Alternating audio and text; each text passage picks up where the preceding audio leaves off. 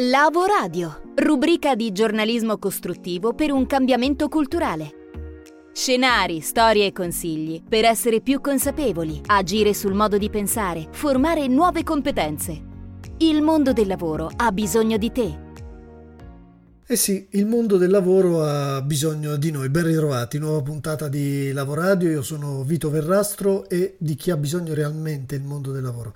Di chi è capace di esercitare una sorta di doppio sguardo critico, il primo all'interno di se stessi il secondo all'esterno per vedere il perimetro del mercato del lavoro come cambia in uno scenario, come diciamo spesso, mutevole, vago, ambiguo e incerto come quello attuale. Da questo punto di vista è interessante riguardare i dati e le indicazioni del country manager di LinkedIn Italia Marcello Albergoni che ha pubblicato un interessante articolo sul Sole 24 ore in base alla ricerca dei lavori emergenti proprio sulla piattaforma LinkedIn. Andiamo a vedere quindi i, eh, le professioni che salgono. C'è un più 93% di ricerca di personale nel settore istruzione, un più 158% addirittura per medici di emergenza, ma è un dato abbastanza scontato in tempi di pandemia. Un più 75% di creativi, social media manager e di digital marketing, di figure legate al digital marketing. Interessante anche questo ancora un più 89% per Cyber Security Manager e Game Developer, più 96% per supporto clienti e CRM, qui parliamo di assistenza e di cura al cliente, più 51% di figure legate all'e-commerce, altro settore che è esploso con il Covid, e sono aumentati tanto anche i consulenti assicurativi e gli agenti assicurativi. Il boom registrato è anche per i consulenti d'azienda impegnati sul fronte della conversione digitale e questo è un trend che ci trascineremo per un po' rispetto a quello che avverrà in un mercato italiano che anche sotto la spinta accelerata dei fondi che arriveranno attraverso il Next Generation EU eh, dovrà produrre sicuramente uno scatto in avanti dal punto di vista delle aziende e del digitale.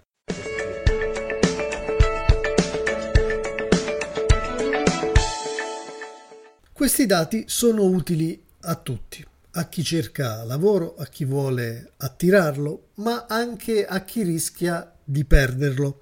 E, e ci spostiamo nella seconda parte del, del quadrante, no? quello che ehm, va a proiettarsi nel futuro per vedere che il blocco dei licenziamenti protratto a lungo e congelato a lungo da parte dei vari DPCM che si sono succeduti prima o poi dovrà in qualche modo essere sbloccato. A quel punto che cosa succederà? Tante persone si troveranno da avere un posto di lavoro, una posizione di lavoro, un contratto, ad essere invece sul mercato, dover cominciare o ricominciare.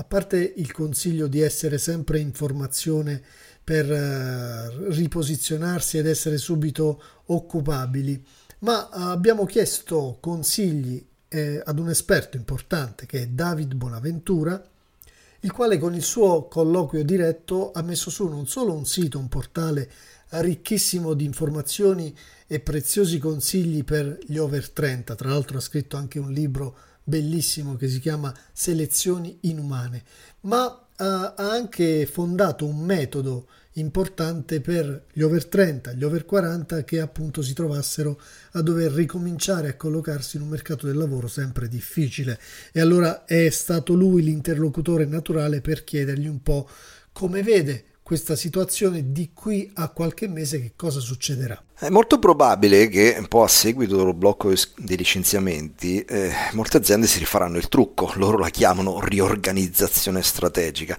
per cui licenzieranno molti lavoratori e anche quelli con eh, una consolidata esperienza. E questo però potrebbe corrispondere, dopo qualche tempo, a specie di rimbalzo, cioè ovvero una revisione di queste, di queste decisioni che sono incaute, perché a un certo punto loro si ritroveranno in azienda solo junior, solo stagisti, però non più tutte le persone che possono accompagnarli, che possono formarli. Quindi loro pagheranno persone che sono improduttive o comunque non hanno il massimo di quel livello di crescita e di produttività che ovviamente in questo momento di crisi le aziende si aspettano. E quindi cosa prevedi David? Cosa accadrà? E quindi molte aziende andranno in crisi, ma non solo per le loro scelte eh, un po' come dire errate, no? ma anche per l'effetto recessivo del, del post-Covid, perché noi vedremo delle cose pazzesche, almeno da quello che dicono gli economisti. Questo sarà il momento in cui le aziende migliori approfitteranno di questa situazione, cioè si prenderanno il mercato di tutte le altre. E così. Per farlo eh, avranno bisogno di collaboratori, gente in gamba, senior, quelli, quelle persone che producono risultati in poco tempo, no? Perché ovviamente non devono essere formate, non devono essere accompagnate, non devono essere controllate, perché sanno già quello che deve essere fatto. Quindi se tu sei un lavoratore senior, l'esperienza già acquisita sarà la tua arma vincente.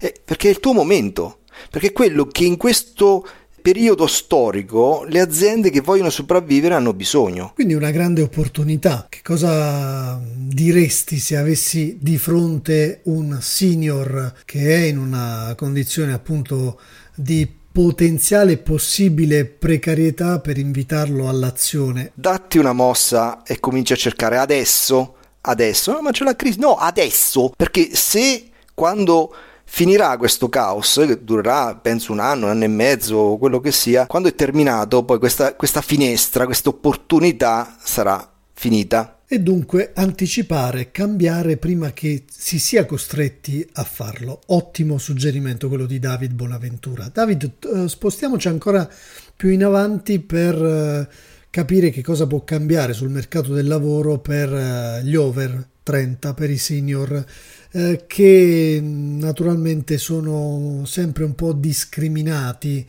rispetto alla loro età. In Finlandia hanno sperimentato il curriculum vitae anonimo, quello che quando arriva sulla scrivania dei recruiter eh, toglie di mezzo tutti i dati sensibili, compresi quelli dell'età. Che cosa te ne pare? Può essere una frontiera esplorabile anche qui in Italia? Ma a me sembra una soluzione utile, ma non tanto per gli effetti pratici, perché poi basta una telefonata per capire l'identità, l'età del candidato e quindi poi si riparte con quel processo discriminatorio, no? Quelle pratiche che ormai vengono definite in gergo selezioni inumane. Ma per gli effetti culturali e secondo me anche psicologici positivi che potrebbe produrre presso il nostro paese.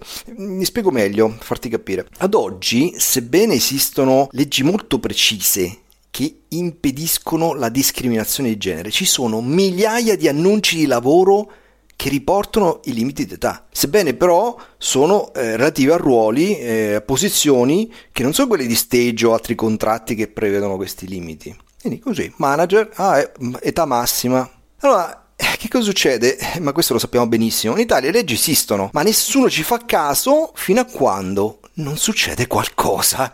Eh? Eh, ti spiego. Tempo fa scrissi un pezzo sul mio blog. Un follower di colloquio diretto che aveva subito discriminazione sull'età mentre cercava lavoro, chissà che strano, è una cosa. Vabbè, ha trovato e fa stato discriminato, no? Cosa, cosa stranissima. È stato scartato a prescindere, lui si è sentito così, eppure sapeva di essere molto bravo nella sua professione. E allora che cosa succede? Dopo che ha, che ha finalmente trovato lavoro, poi fra l'altro responsabile acquisto di un'importante azienda, ha fatto un'operazione incredibile. Ha sistematicamente chiuso i rapporti con tutte quelle aziende fornitrici che riportavano annunci lavoro con, eh, con indicazione sull'età, anche se erano per figure senior. Ha fatto una strage una strage. La cosa è rimbalzata in giro, anche perché con la cui diretto a centinaia di migliaia di visitatori, quindi poi si sono scambiati questa informazione sui social, è venuto su un pieno. E che cosa è successo? Tempo dopo ho saputo che diverse aziende, no, probabilmente preoccupate, hanno imposto delle regole ferre sui processi di selezione. Quindi ci sono state veramente, c'è un cambiamento di scenario che è stato incredibile. Io mi ricordo, ci sono delle aziende che proprio sistematicamente pubblicavano annunci lavoro discriminatori, no, no, non porta a niente, società di selezione, grandi multinazionali, addirittura qualche società della pubblica amministrazione. Mm? Ecco, secondo me una misura come quella del curriculum anonimo, però se accompagnata diciamo da quella che può essere considerata una lapidazione mediatica contro chi trasgredisce certe determinate regole, potrebbe impro- imporre la stessa reazione. Dove non arriva l'etica, la morale, la legge, arriva l'effetto economico e questo è determinante, brutale nel, nella scelta di certe determinate situazioni, condizioni e discriminazioni. Eh sì, le persone con le loro scelte fanno sempre la differenza, così come ha fatto questo uh, questo manager di cui ci hai parlato e il cui esempio dovrebbe essere seguito davvero dappertutto. Ultima considerazione, oltre a seguire da vicino colloquio diretto per tutto quello che fa, che scrive, che propone, oltre al suo metodo, un senior su che cosa dovrebbe ragionare per valorizzare i propri punti di forza in questo periodo storico. Che differenza sostanziale c'è fra un senior e uno junior? Vediamo a parità di cultura, a parità di, di soft skill, come va tanto di moda dire. È l'esperienza. Però, attenzione, l'esperienza va bene, però bisogna anche eh, farne comprendere l'importanza e il valore al tuo interlocutore, quindi all'azienda a cui ti vai a proporre. In linea di principio, se sei un senior, devi puntare su questi tre aspetti fondamentali. Problemi risolti devi parlare dei problemi che hai affrontato, che hai risolto. Perché un imprenditore, secondo te, o un manager decide di assumere un nuovo collaboratore? È perché c'è un problema. Quindi il problema è faccio questo investimento per risolvere il problema. Ecco, se la tua candidatura è compresa di tutti quelli che sono i problemi affrontati e risolti, l'attenzione del tuo interlocutore sarà massima, quindi otterrai uno straordinario effetto. Poi ci sono i risultati. Imprenditori manager si muovono spesso se vengono un po' stimolati dalla loro ambizione, cioè vogliono raggiungere degli obiettivi. Questi possono essere obiettivi economici, finanziari, organizzativi, insomma, quello quello che riguarda l'azienda in quello specifico momento. Se tu nella tua candidatura citi i risultati che hai ottenuto in passato, eh, ottieni un enorme vantaggio rispetto a uno junior. Facciamo qualche esempio pratico. Per esempio, quanto hai fatto risparmiare in termini economici, tempo, problemi, complessità, hai risolto queste, queste cose con questo risultato? Eh, tu cita queste cose. Il tuo interlocutore ovviamente ti guarderà con molto molto più interesse. Il terzo sono le testimonianze. Purtroppo, eh, ma lo sappiamo benissimo, siamo il paese dei cazzari. Eh, cioè, basta, basta, dare un'occhiata ai social per rendersi conto che, eh, che, qui ovviamente qualunque cosa tu dici ormai viene guardata con un certo sospetto. E tu hai bisogno di qualcuno che confermi il tuo passato quindi chiedi a ex colleghi, ex referenti, ex clienti, ex chi cavolo vuoi, di farti una referenza, cioè una testimonianza, ma bastano quattro righe veramente, meglio sul link, l'effetto è ancora più potente, e metti la candidatura. L'effetto fantastico. Bene, grazie ancora come sempre a David Bonaventura che torneremo a chiamare in causa ogni qualvolta ci sarà bisogno di, di parlare di questi temi fondamentali per il mercato del lavoro. Finisce qui questa puntata di Lavoradio, ci risentiamo ovviamente la prossima settimana, ora spazio all'aforisma curato dalla voce dell'attrice Tonia Bruno. Devi davvero smettere di pensare a ciò che puoi permetterti di fare, perché puoi davvero permetterti di fare qualsiasi cosa tu decida di fare. Wayne Dyer per approfondimenti, percorsi informativi e formativi personalizzati, scrivici a info-lavoradio.com. Con noi, nel tuo futuro.